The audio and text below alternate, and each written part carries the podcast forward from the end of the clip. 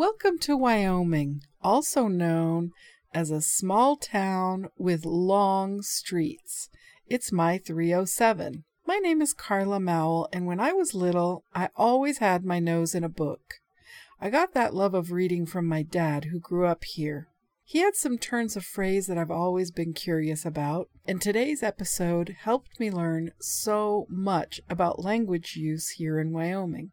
I live in the Bighorn Basin area. It's a 100 mile valley surrounded by mountain ranges where you'll hear people talk about the mountain when actually they're referring to the Bighorn Mountains. People also say the park, meaning Yellowstone. I find that shorthand really interesting. It's what linguists call a synecdoche, which I just learned how to pronounce. Today's episode is about words and phrases that are very much Wyoming. And we're so lucky to dig into this topic with none other than Grant Barrett. He's co host of NPR's A Way with Words. Let's have a listen to that conversation.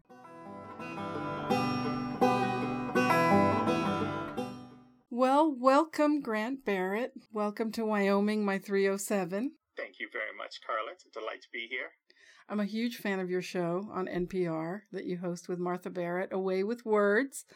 Um, and I'm just so delighted to have you here today because I've been collecting these Wyoming words and phrases for a while now. And I'm super curious to hear what you can tell us about them. Ooh, what a delight. I'm happy to be here talking about that. well, my dad, who was from Wyoming, he was the source for some of these terms. And he, really hearing him say some of these things was what has piqued my curiosity for a long time. And his highest compliment was to call somebody a good hand. And I always thought that was an oil field term because you know that's that's what he was in the oil field and that's what he was referring to. But now that I live in Wyoming, I've heard it really widely used here. Is that something you've heard? So he would talk about an oil hand, maybe. Well, he would just say to, about a person, he'd say, he's really a good hand. So just meaning a good guy, someone you could trust, or uh, someone you could uh, loan your truck to and get it back uh, filled with gas and taken to be washed or something. yeah, it was kind of like an all around good person, but it yeah. also meant just a hard worker. And hard okay. work is really admired here. Yeah, I think that's true for a lot of places. Now, appreciating hard work is, of course, a universal trait among humans. And the idea of referring to somebody as uh, just a hand, somebody who does manual labor, goes back to the 1500s. And you will find a hand being used that way among sailors, among, of course, cattle uh, ranchers. A ranch hand, of course, is a really common one. But there's a, a language term I want to throw in here, synecdoche, if you've heard that. And this is where part of something stands in for the whole. So hand, which is you have on the end of your arms, stands in for the whole body. So when we talk about hands, we're talking about what they're working with, but we're referring to the person. And we do this in other ways. Um, we talk about 40 head of cattle, We're not really, we don't really care only about the heddle. That's how we count them, but we mean the whole animal. Or we might say Denver lost by a field goal. We don't mean the city of Denver. Denver is standing in for the team, right? And you can find good hands talked about among sailors as far back as the 1700s. Good hands were hard to come by. So, no doubt, good hands were always wanted anywhere hard work was needing to be done. Well, Tell me that word you used again, synecdoche or something like that. Oh yeah, synecdoche. It's a strange spelling, S Y N E C D O C H E, synecdoche. Oh my gosh, I've been misspelling. I mean, mis mispronouncing it my whole life. Oh, I had which... to practice that one for years. Synecdoche. yeah. English is funny like that. There's all sorts oh, of English is English is weird. English is hard every time. Well, another term that my dad used was outfit, which I knew did not mean a new set of clothes. Like if he said mm. you need a new outfit, it probably meant like you need a new car or you need to start working for a different company. Or, you know, if somebody get, gets a new job, he would say, "Oh, they joined a new outfit." Yeah, I like that term. I use that too. I often talk about the radio show that I do with Martha being a small outfit because we're kind of up against the big boys. Uh, while we are on NPR stations, we're not a part of NPR, so it's kind of confusing to people to talk. You know, when we talk about being this small outfit of just a, you know four people making this national show, they're confused. And this is another one of those terms that goes back like 400 years to the 1600s, there was a thing, and again, sailing comes up again. I don't know why so many of these terms go back to sailing, but there was a term that they had which meant to rig a ship with all its gear, material, supplies, and so forth, and it was to fit out. Inverting that verb phrase to fit out, you get outfit, and it dates as the noun form, the noun meaning the act of outfitting dates to the 1700s. And so by the end of that century, the end of the 1700s, it began to refer to the supplies and equipment. And then easing into the 1800s, it started to mean the clothes, and we still have that meaning today, you know, an outfit, but it particularly meant specialized clothes, like the clothes that you would need for a job. Like sailors wore these kind of clothes, and uh, mine workers wore these these kind of clothes. And then this is where it kind of gets to what we're talking about in your language it became to refer to any group of people that was equipped or outfitted in that way. So right. they were recognizable as a group because of the way that they were equipped or the way that they were outfitted. And so their appearance and their behavior and the things they did made them an outfit. And so before long, it was simplified. So the outfit came to mean uh, any group of people who operated together. The two out, you kind of were talking about two outfits. So one is a group of people uh, that who do a thing together, and another one is like the the things that you have around you that um, represent who you are and what you do. Well, and there's another term that when I've lived in other parts of the country I haven't heard as much and that's outfitters.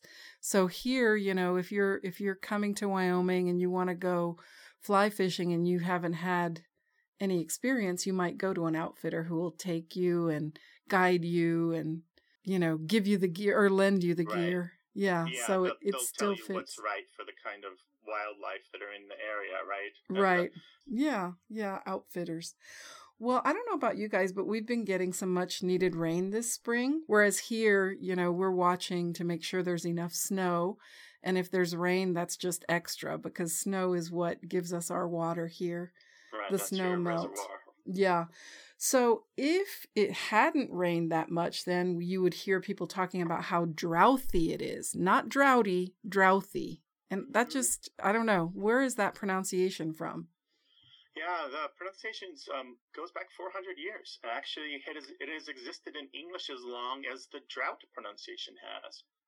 Drouth and drouthy both have always been in English as far back as the written record goes. It just sounds so old fashioned to me now, you yeah, know? it is a little old fashioned. It's kind of fading and losing out to drought, but it, it's always been there, and it shows up in the written record repeatedly and continuously. And that dialect pronunciation persists because of our connection, of course, to the English dialects. Um, and it's sprinkled throughout the U.S. and isn't common, particularly to any one region or place. And it's common enough that throughout the last 50 years or so, some language authorities have said that drouth, D R O U T H, is also a standard form along with drought, D R O U G H T. So, hmm. and um, it's, so it's it's ordinary. Although I've seen some people say, "Oh yeah, that's that's a mispronunciation. That's like saying height instead of height." Right. It isn't a mispronunciation. It's a dialect form. Hmm. Um, in Scotland, by the way, drouthy has meant thirsty, so it's an extended form of the word. Interesting, because the ground is thirsty when it's drouthy. Absolutely. The plants are thirsty, the animals are thirsty. Right.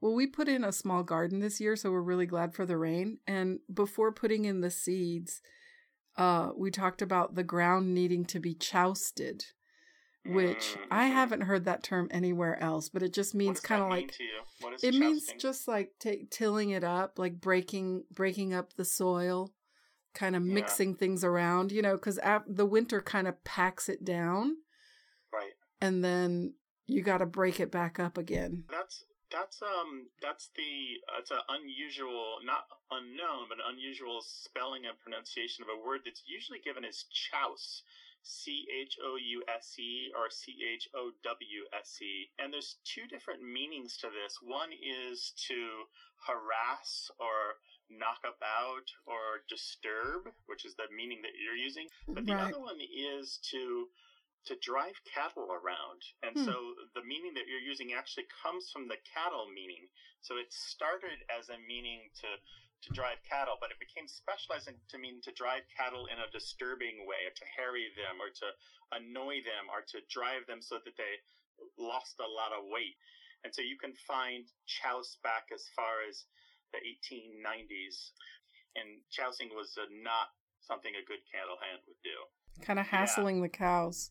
Absolutely, it's just it was it was considered like some some people are mean at heart, and they just would kind of uh, assert their power too much over the cattle and kind of take malicious delight in doing more than the job required when it came to herding the cattle around. And that's so important because, especially back in the day when they were actually trail road all the way to their destination, you know, you're losing money the more they're the more they're hassled and thinned. they, they lose weight and also the becomes stringy, right? The Right. meat's just not as good, Right. and not as much fat there. So we're making really nice level and even rows back to the garden because mm-hmm. if you do them all different, then that would be considered slantwise, and that's not good.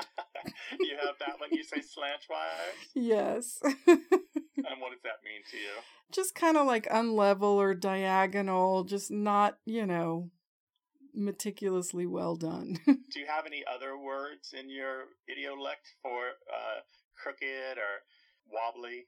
I mean, I always Ones? say wonky, but that's I think that's me. Yeah. The reason I ask is because for some reason in American English, there are a ton of these, and it's one of the most common questions we get on the radio show. Uh, people call A Way with Words all the time from around the country to ask about a word, and sometimes they're convinced that only their family says it. But there are just so many. Right. Can I can I read you this list that I prepared? For of course. Right, yeah. here we go. This is just a few of them. Kitty cornered, catty cornered, catawampus, cattywampus, kittering, kitter corner, skew-jeed, squee-jawed, sky goggling, anti-goggling, anti-godlin, anti-gadlin, sigh anti-godlin, sigh goggling, sky wampus, slantindicular, one of my favorites, Wompy jawed, whopper jawed, and, and there are probably some other ones I'm forgetting. That's just a few of them. Slantindicular is a really good one. A lot of them seem to be like compound words. Yeah, there was this trend in the 1800s just to invent really long, ridiculous, uh, kind of fake Latin words, and I think a few of them came out of that. They're not real Latin, but they kind of sound like they are. Right. Yeah, but slanch itself um, has a bunch of variants: slantways, slaunchways, slaunchways, slaunchwise, slunch, slaunching, and um, you can find it back as far as the 1830s. Its origin is unknown, but it's used uh, throughout the U.S. and it goes back to English dialect use. And does slanch itself have a meaning? Uh, it's probably related to slant. Kind of like a funny way of saying slant. Yeah, probably. Yeah, that's easily the ch and the t easily can become each other um, through normal language change. Yeah, that's just fascinating to me how language changes over time, but also within a family, within a region, you know? But the thing is, the language change is usually consistent. This is one of the reasons that we can reconstruct ancient languages. We can make educated guesses because the human mouth tends to modify sounds in the same ways over time. Just like dropping syllables or letters or.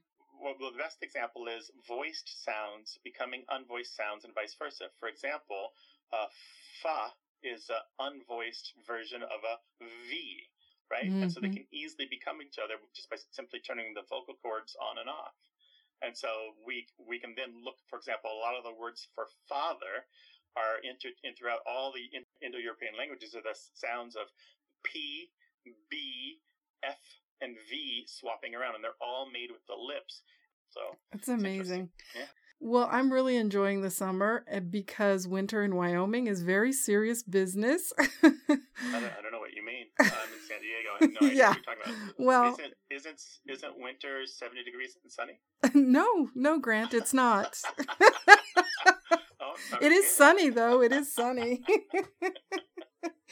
but we're equipped because, for example, good thing I have a nice warm Sugan. Do you know what that is? Oh, What a lovely word, particularly when you think about all the comfort that it brings. Mm-hmm. Mm-hmm. What's yours look like? Do you have one that's uh, kind of felty with a zigzag pattern on it?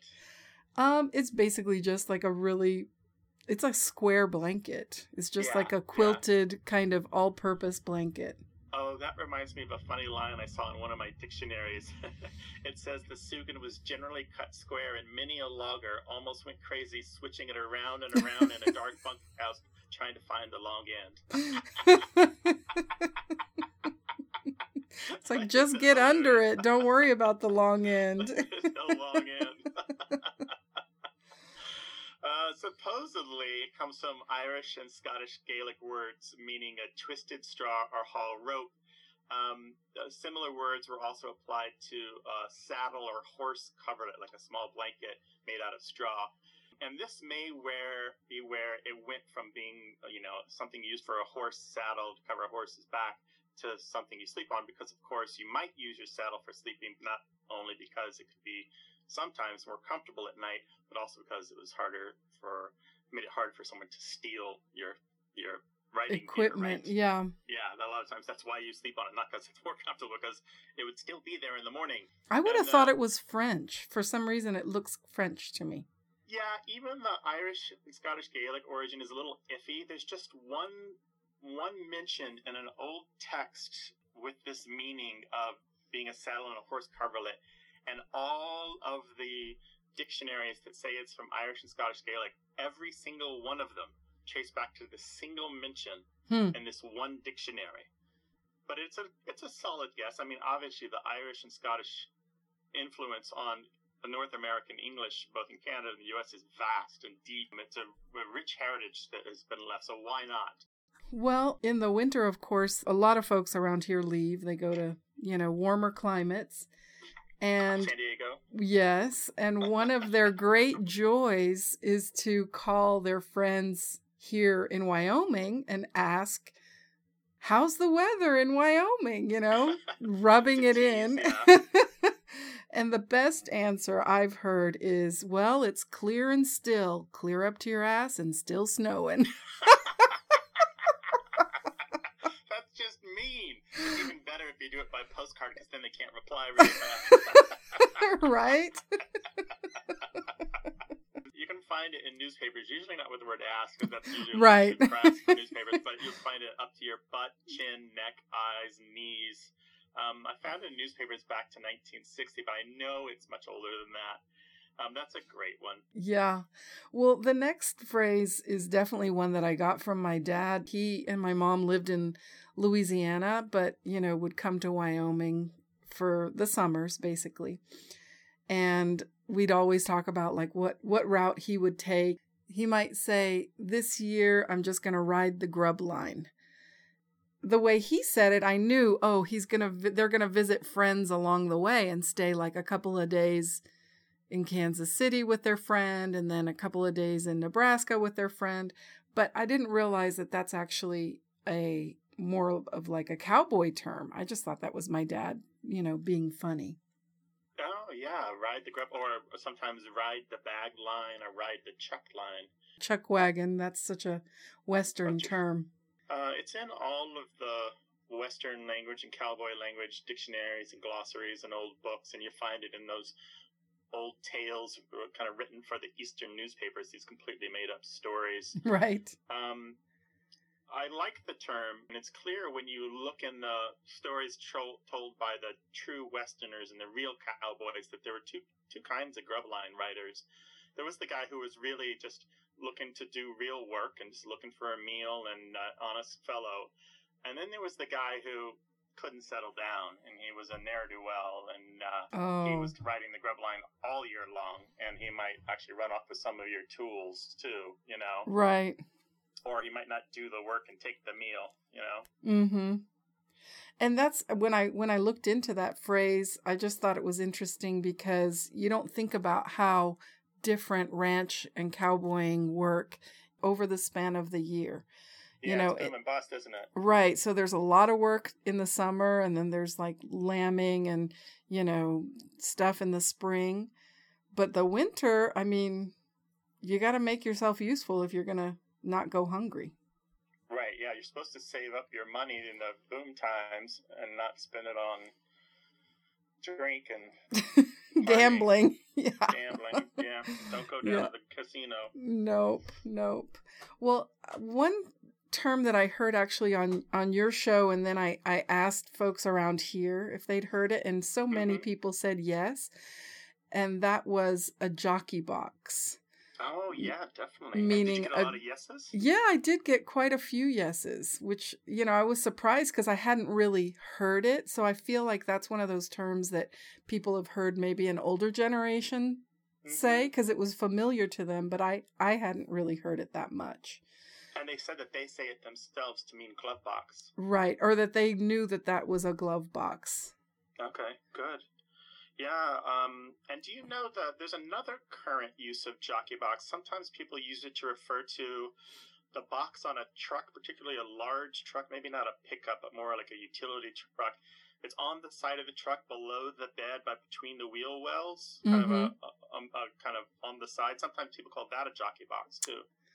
And what does it refer back to? Well, you know the story. You tell me. Yes. You looked into it. Well, um, from what I remember from your show, it it comes from the wagon times. Yeah, wagon times. And Mhm. so whoever would be sitting um driving the wagon would be the jockey. And that box under that seat, that person's seat was called the jockey box. Is Yeah, that where he correct? might put, yeah, that's where he put, put his he might put his hat or, or, you know his extra extra tools and his lunch and his valuables, um, whatever else, anything that he didn't need at the moment, so that it didn't bounce away. Yeah, like a jacket for later or whatever. Yeah, just anything might go in there. He might put things in there for uh, other passengers, that sort of thing. And then when when we had cars, then that became the glove box because even glove box is an anachronism. Nobody keeps their gloves in it. they don't. And you know the British and English. Maybe we talked about this on the radio show. The British and American difference of what we call the trunk of a car. The British boot comes Right. also from horse days, horse and wagon days, because the box that was on a wagon where they stepped with their boots to climb in was called the boot. Oh. Yeah, so it just tra- it just moved to the back of the vehicle. And then trunk, you know, that's that's old fashioned basically. where, where you strapped the trunk, and Right. literally it, it became a trunk that was always on the vehicle rather than a place where you temporarily strapped a trunk. Yeah, one of the interesting things is when you look at the divergent Englishes in the world, they diverge the most when each of these English speaking countries was developing these new technologies on their own. Like automobiles were developed in each of these places independently. But now that these new technologies are being developed and released at the same time in all these countries, we all have the same language. For computers, for example, for the most part in the English speaking world. And the automobiles, it wasn't like that. They weren't, one automobile wasn't launched to the whole world at the same time like computers are. So that's Right. why we don't have different words for computers in the UK and the US and so forth. All right, so where else are we? What else we got going on here? Well, if I traveled somewhere that I'd never seen, even if it was just 20 miles down the road, Mm-hmm. I might say, This is new country to me. Well, I don't know if that's lexicalized. By lexicalized, I mean that it's a phrase that kind of stands out as almost a near idiom. I do know that country to refer to any particular land or terrain dates back to about the 1300s. Hmm. So um, I could see anyone saying new country. Yeah, I mean, I just had a couple staying at my Airbnb from Gillette, and they Mhm. said, Yeah, I mean, we've lived in Wyoming our whole life, but we've never seen this country. Oh, interesting. Nice. Yeah. I wonder if that's common throughout the West. You know what? I'm hoping you'll get some response in your podcast and you can send me some of that. I can find out more about that because it wasn't something that I was able to dig up much more on, but hmm I'll get educated quick if the if they'll clue me in. Yeah. Well, I'm sure you know cattle is very big business in Wyoming, and you Oh, have to brand your calves. Um, because if you don't brand your calves, then a rustler could steal them and put their own brand on that, which that's what the cattle wars were about, which I'm going to do an episode about. And those unbranded animals were called mavericks or slicks, which that was new to me. I thought maverick just meant, you know, like I associate that with John McCain, like somebody who thinks for themselves and doesn't just follow, you know, what everyone else is doing. Right, right. Yeah, it's it's an eponym from Sam Maverick, who uh, decided in Texas in the 1800s that he would send out his ranch hands just to claim, and this is before barbed wire and fences, that uh, he wouldn't brand his cattle. And then when it came time to do the roundup, that his ranch hands would just claim any cattle that were unbranded as his. so clever. Including, you know, all the newborns. Well, that's a nice way to expand your herd real fast. yeah, that's literally what the ranch wars were and about. all hell broke out, of course, because people were like, well, if the mom is brand, if, you know, if the if the mother is branded, then the calf is hers, and Right. then that calf is mine, whether that calf has a brand or not. Right. And then in reading about the term slick, I heard that that's actually also a military term that people who don't have, you know, who are just the lowest level, The greenies and the newbies. yeah, who don't have anything on their, you know, any I don't even know what they're called, rib not ribbons, but you know, like the little insignias to Uh-huh. show that they're a sergeant or a this or a that, that they're called slicks too. That sounds about right. I I'm not completely familiar with that one, but that sounds exactly right. Yeah, the military is just an unending resource of terminology as far as I'm concerned. I mean, there's so many terms and words that they use yeah, that are, I've got a whole stack different. of dictionaries here about the military. I bet. Well, have you ever heard the verb to dry gulch? Yes, I have heard that one. And, you know, it's defined a bunch of different ways in all these different dictionaries. It's in quite a few that I checked. And some places just generally say it's to ambush or to kill, um, attack or beat or harm someone. Others specifically say it's to throw someone off a cliff or to throw someone in a gulch or leave them for dead. Mm-hmm. Um, um, I found it as far back as 1876. Believe it or not, in the Deadwood, South Dakota Pioneer, uh, Deadwood of all places. Uh, yeah. the height of its terribleness when Deadwood was pretty much just like described in the TV show. Uh, I looked at the front page of the Deadwood Pioneer, and it, they borrowed some of the place names and people names for the TV show. It was really interesting to read it and see like the Bella Union show up there. Mm-hmm. But yeah, so it's the idea that you, um, you know, you steal somebody's belongings or the cattle and you leave them for dead. You shoot them a couple times, don't bother to check if they're dead, and you leave them for dead. And there's so many dry gulches that leaving Yeah. them for dead in a dry gulch, they might not be found for a couple of years. Yeah, that's right. Yeah, you know, interesting. Gulch is uh, an interesting word to look at because it's very much a Western word belonging to the Western United States. Gulch is hardly used at all in the Eastern United States. It just doesn't show up. Hmm. So if you were to give me a place name and say, you know, I, I give me an address or just a city name and say it was something something Gulch, I would make a very educated guess that it was west of Denver and probably be right. Yes, I'm sure you would. And gulch is actually kind of a strange word. You know those words that the more you repeat them, the stranger they sound? yeah, yeah, it definitely is. well, my last question that I have is kind of a long one. It's about pronunciation. Oh yeah. And I wanted to share some local pronunciations, and I'm curious to hear your opinion. Are they really that local? Are they regional? My dad always said ambulance instead of ambulance. Ambulance. And I just thought that was just like, okay, dad has a little quirky mispronunciation. But then I heard my aunt say it the same way. And it just got me thinking, like, do you think that's one way that language kind of changes and travels? Is like just mispronunciations become the norm in a family and then they have kids and they mispronounce it? Well, it is a common enough pronunciation of the word to show up in some guides on how not to pronounce English. right. I don't I don't know that it's a dialect pronunciation, but that kind of swapping around of sounds is called metathesis, and it does happen pretty frequently in in words of multiple syllables. ambulance, ambulance. and then the word coyote, I'm going to say coyote. That's how they say it in Texas. In Spanish, of course, it's coyote. But here in Wyoming, people say coyote. All right, here here's here's a story on that. The theory is that the two syllable pronunciation of coyote came to early English speaking settlers directly from the the Mesoamerican language Nahuatl. I'm Mhm. mispronouncing that, but N A H A U T L, in which the word is spelled C O Y O T L. Uh, and it's something like coyotl, something like that. And Right. The L is a little liquid there.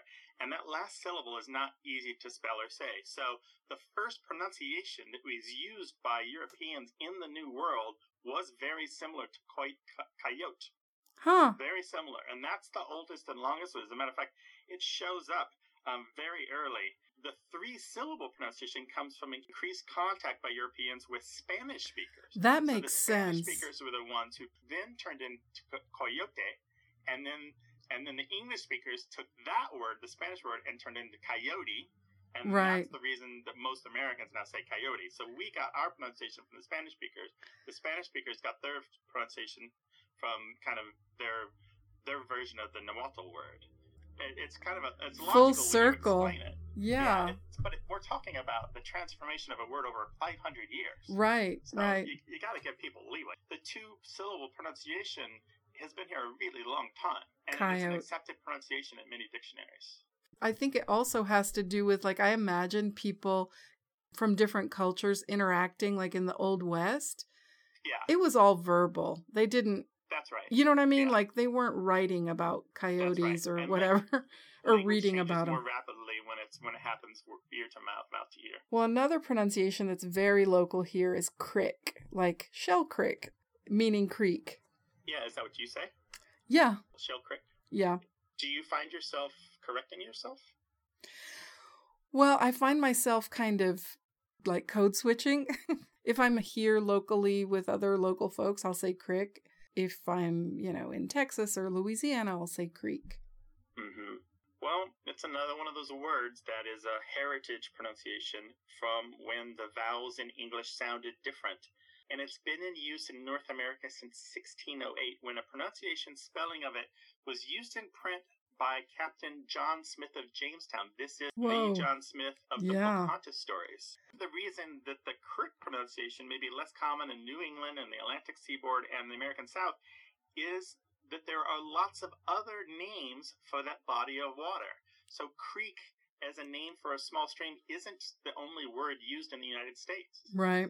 So, for example, um, fork or, or brook Right. or branch or even prong or other Mhm. names for it. yeah, that's true. In Texas, I hear branch. hmm A yeah, lot. branch is very common in Mhm. Texas. Yeah. As a matter of fact, if you look at creek, creek actually, the crick pronunciation maps very well to where creek in general is used um, as a name for that body of water. So where people don't say creek, you don't find the crick pronunciation very often at all. So actually, the crick pronunciation is very common, and it's not connected to lack of education. It's not about urban versus rural, and it's geographic. So it's like the very northern and a little bit west. So again, not New England, not the Atlantic seaboard, and not the American South. So it includes a lot of the Great Lakes, a lot of the Midwest, um, mountains, um, Northwest, California. Hmm. Yeah. Well, and what you said about creeks, creeks, and rivers, and you know, differentiating like there Yeah. there are some quote unquote rivers here up on the mountain that are mm-hmm. smaller than the creeks, and I'm always that, yeah. confused about that. I mean, I guess they that's- get bigger as they come down. That reminds me when I moved, my family moved to California about 11 years ago, and people kept talking about canyons. I'm like, where are these canyons? and, and from, for me, being from Missouri and New York, I, I, I always thought canyons were big, but they were just talking like spaces between hills. Right. And in Wyoming, they But- call those spaces drainages. That's another one. So what they might call a canyon here in California, they would call a hollow, say in Appalachia. Right. and what in southern southern California and in the southwest we would call a mesa, you all, and in the northern part of California might call a butte, Right. And then in the rock in the Appalachia and in that around there they might call a knob. Huh. I didn't know that. Yeah. So another word that I've only heard here is boughten. Oh, very good. Yeah, so it's a variation of store bought, which I just, I just, my heart melts because it like just reminds me of the days when something being store bought meant something. hmm you know, so it's like I don't have time to bake, so I'm bringing boughten cookies. Yeah, yeah, I love that one too. Um, and Martha and I have talked about that on A Way with Words. It's um, got about 200 years history in American English, a little bit more, and you're usually apologetic about it. You're like, oh yeah, you know, so and so got sick or something came up at work, and I, am I'm, I'm sorry, I'll, I'll I'll make that special cake the next time, but here's something I picked out for you from the store. It's usually with a sigh and apology, right? Yeah, um, or you'll get the question, are these store bought? Right. But it's interesting. It is regional. It's just used everywhere outside the American South. Yeah, it's not solely Western. So you will find it from New England all the way to California, but just outside the American South. The South just has its own its own vibe. Yeah, the South has got a different linguistic heritage, different people settled there. Hundreds of year on, years on, this country, its language still shows strong heritage for the migration patterns that were set down in the 1600s and the 1700s and the 1800s. And even though we are a mobile people, a lot of what we say still shows our heritage. I love that. I love that we're not homogenous. Yeah, and it's growing less homogenous. The common myth is that television and the internet are making us all speak alike, and it's not true. As a matter of fact, all of the data gathered by linguists and sociolinguists shows that our dialects are diverging. Hmm. And although the old dialects might be modifying and disappearing, new dialects are appearing, and they're appearing in strong ways. Well, I have a friend who has since died. She was in her 80s who told me that she's bringing back the wave because, like in Wyoming, everybody historically waves to each other when they're driving past each other in a car. Oh, yeah. Yeah, we did that in Missouri growing up. yeah, just like lift your hand even. It doesn't have to be the full wave. But I kind of feel like I want to keep some of these words that we've talked about today in circulation. Like, I don't know if you can be that planful about it. I just love some of those regionalities, you know? I, I think you can be intentional about it, Carla. In everyday usage, you drop it into an email or into conversation or when somebody else uses them you remark that uh, like that you love it or you repeat it back to them. You know sometimes you have to hear somebody else say it before you're like oh yeah yeah just to honor that. it just to yeah. honor it a little bit. Yeah there's no reason to be ashamed of those or to let them go or to think about them as old fashioned the new stuff sometimes lacks for me the authenticity partly because it doesn't have the test of time behind it right. you know I, I don't know if these new words are going to last and be here next year. Is the thing that I've just learned going to be mocked next week on Twitter? right. Really like, oh, we're so over that. yeah, I don't really know. Well, before we say goodbye, I wanted to share with you a little bit about a, a Wyoming phrase that I did some research on because I hadn't actually heard it until recently, but mm-hmm. apparently it's very well known in Wyoming. Powder River let her buck. Oh, yeah. Yeah, we talked about it on the radio show. Oh my gosh, I missed it. Well, but tell I, me what you found out. Well, when I asked about it, they were like, "Well, you know, that just means like get on with it." And I was like, "Okay, I I accept your definition, but why?" you know, um and so I did I did some digging and basically Powder River is a river in Wyoming. The reason it's called Powder River is because there's really fine sand along the banks of the river. Mm-hmm. And it's in a very deserty area.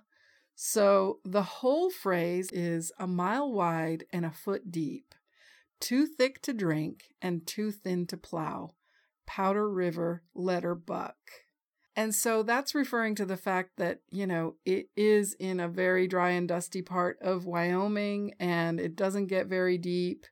And, and because of the thinness of the soil and lack of water, you can't really, you know, agriculture on it either.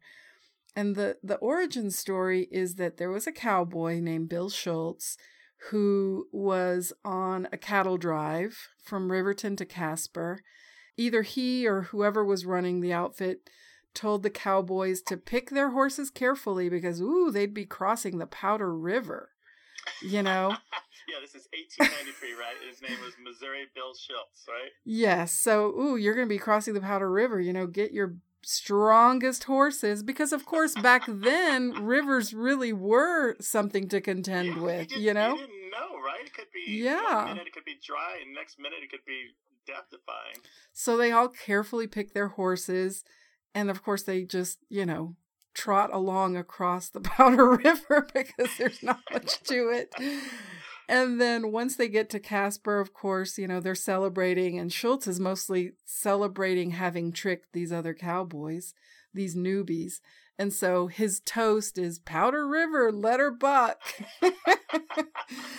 and I guess that was like, it caught people's attention because it actually reached national consciousness in World War II because Wyoming men first started using it kind of as a battle cry for the whole division in the Argonne. And then one Yeah, thing World I War One, right? yes, World War One, sorry. Yeah. No, yeah, Um, the 91st Division.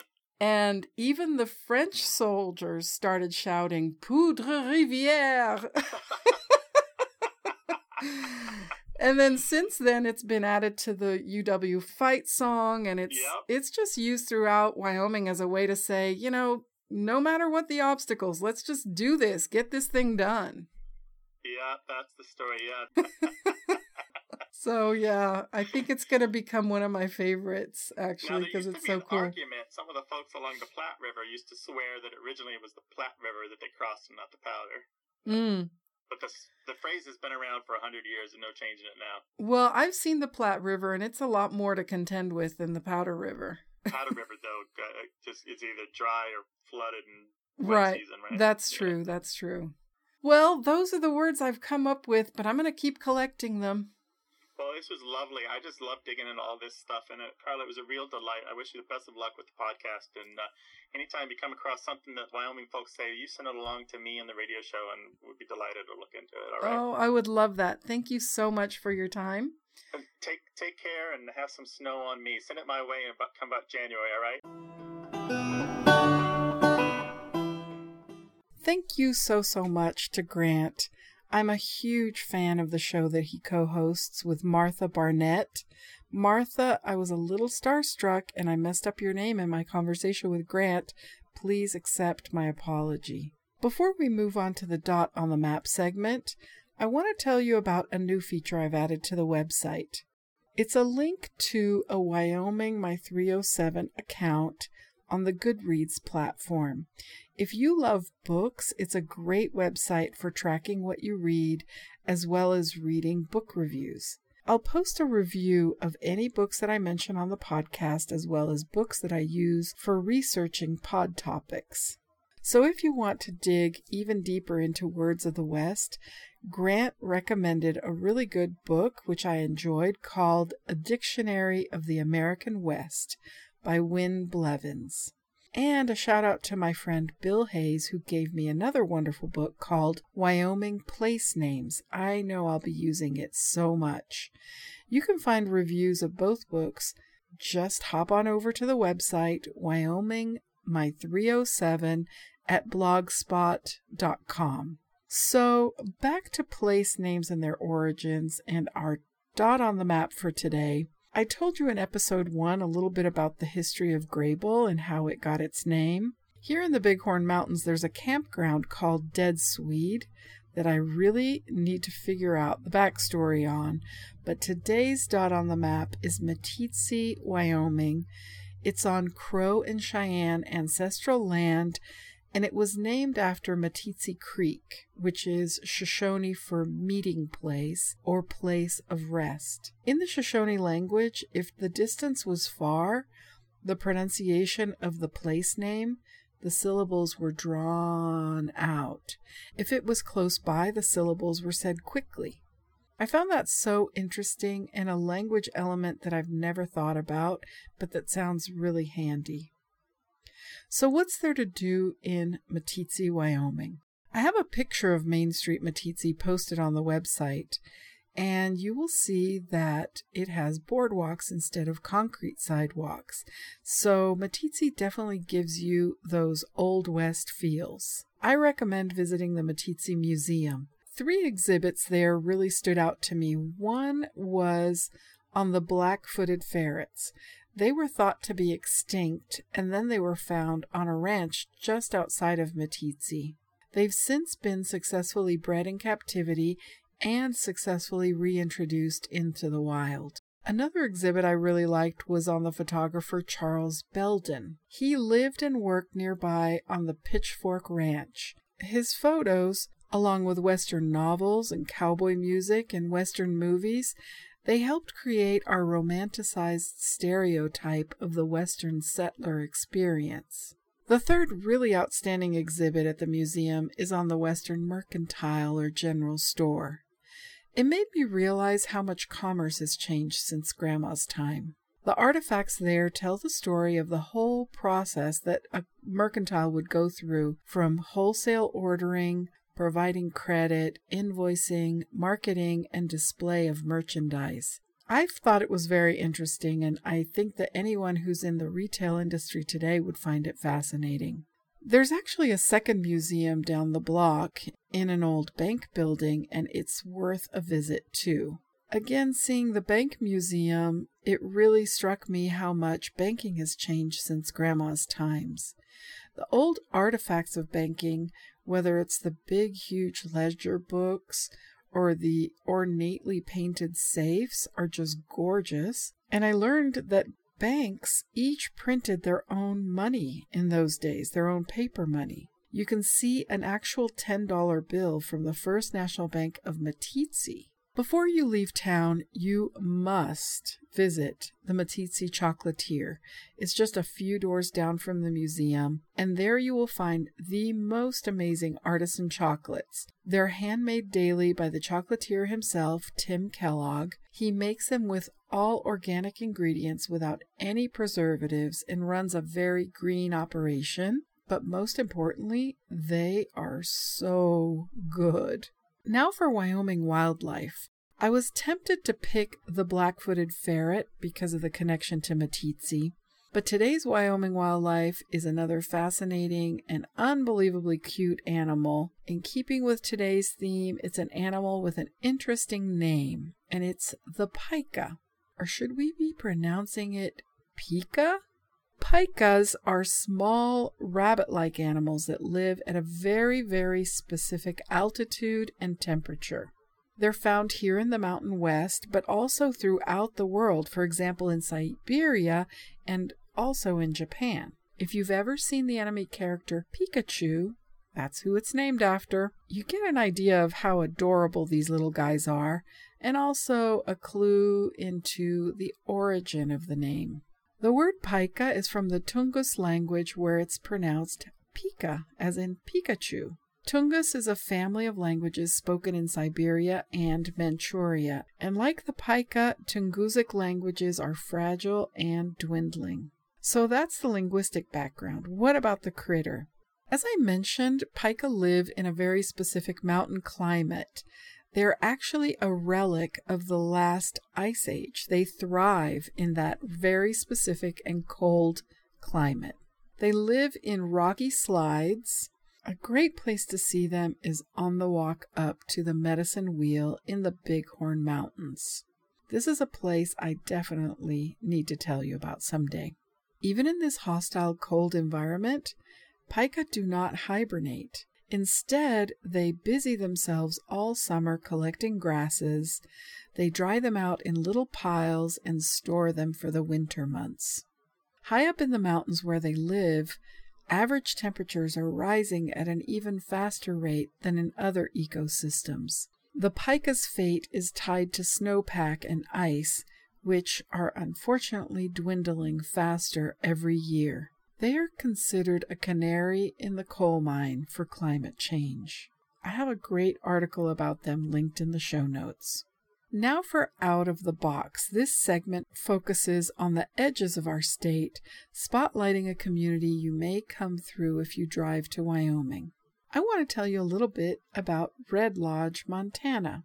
For the Crow Indians, Red Lodge was a place of worship and hunting. While there, they painted their council teepee with red clay, and folklore indicates that this tradition gave the place its name. Settlers encroached on these native people's land and built homesteads, and the town was founded in 1884. This was just a short time after the Rocky Fork Coal Company established mining operations. This enterprise quickly attracted thousands of European immigrants and then brought in the railroad. I've mentioned before that I like cemeteries, and the one in Red Lodge does not disappoint. You really get a sense of the diversity of immigrants that came here to work just from the names on the headstones. Now, for a town of under 3,000 residents, today it has a vibrant downtown It's full of galleries, restaurants, and shops. If you decide to spend the night in Red Lodge, I recommend the Pollard Hotel. Now, when I went, it was just a day trip, and I really enjoyed having a very nice lunch at the restaurant there. It made me want to come back for more and stay at the Pollard. Since Grant is my first guest who's not from or in Wyoming, today I decided to share my own answers to the closing questions that I usually ask my guests. What is something people driving through Wyoming may not realize? I don't think people realize when they look on the map and they see little blank spaces between the towns that there's just nothing out there no gas station, no Walmart, no grocery store, just big, beautiful, wide open spaces full of nature. What's the hardest thing about living in Wyoming? The hardest thing for me is being far away from my daughters and my new baby granddaughter although one of my girls just moved to Cheyenne, so I'm excited to have her close by. Another thing I was a little worried about before moving here was not having access to the variety of foods and restaurants that I was used to in the big city. Well, it turns out I just had to look a little harder and be willing to drive a little further to get everything I need. Next, I need to perfect making pho and bibimbap because I love Vietnamese and Korean food. What do I love most about Wyoming? That's easy. The peace and quiet, the immediate access to nature, and the friends I've made here. They're authentic and generous, and I love being the home base for my extended family who often comes to visit. So that closes the gate on another episode. Thank you so much to Grant Barrett for the wonderful insight into Words of Wyoming. If you don't already, you must listen to A Way with Words. He co hosts with Martha Barnette on National Public Radio, but you can also binge listen to them online wherever you listen to podcasts. Finally, check out the website, wyomingmy307.blogspot.com. There you can find links to the museums, places, and reference information for what was covered today and every episode. If you have questions or suggestions, email me, wyomingmy307 at gmail.com. See you on Instagram at wyomingmy307, all one word. Happy trails to you. Until we meet again.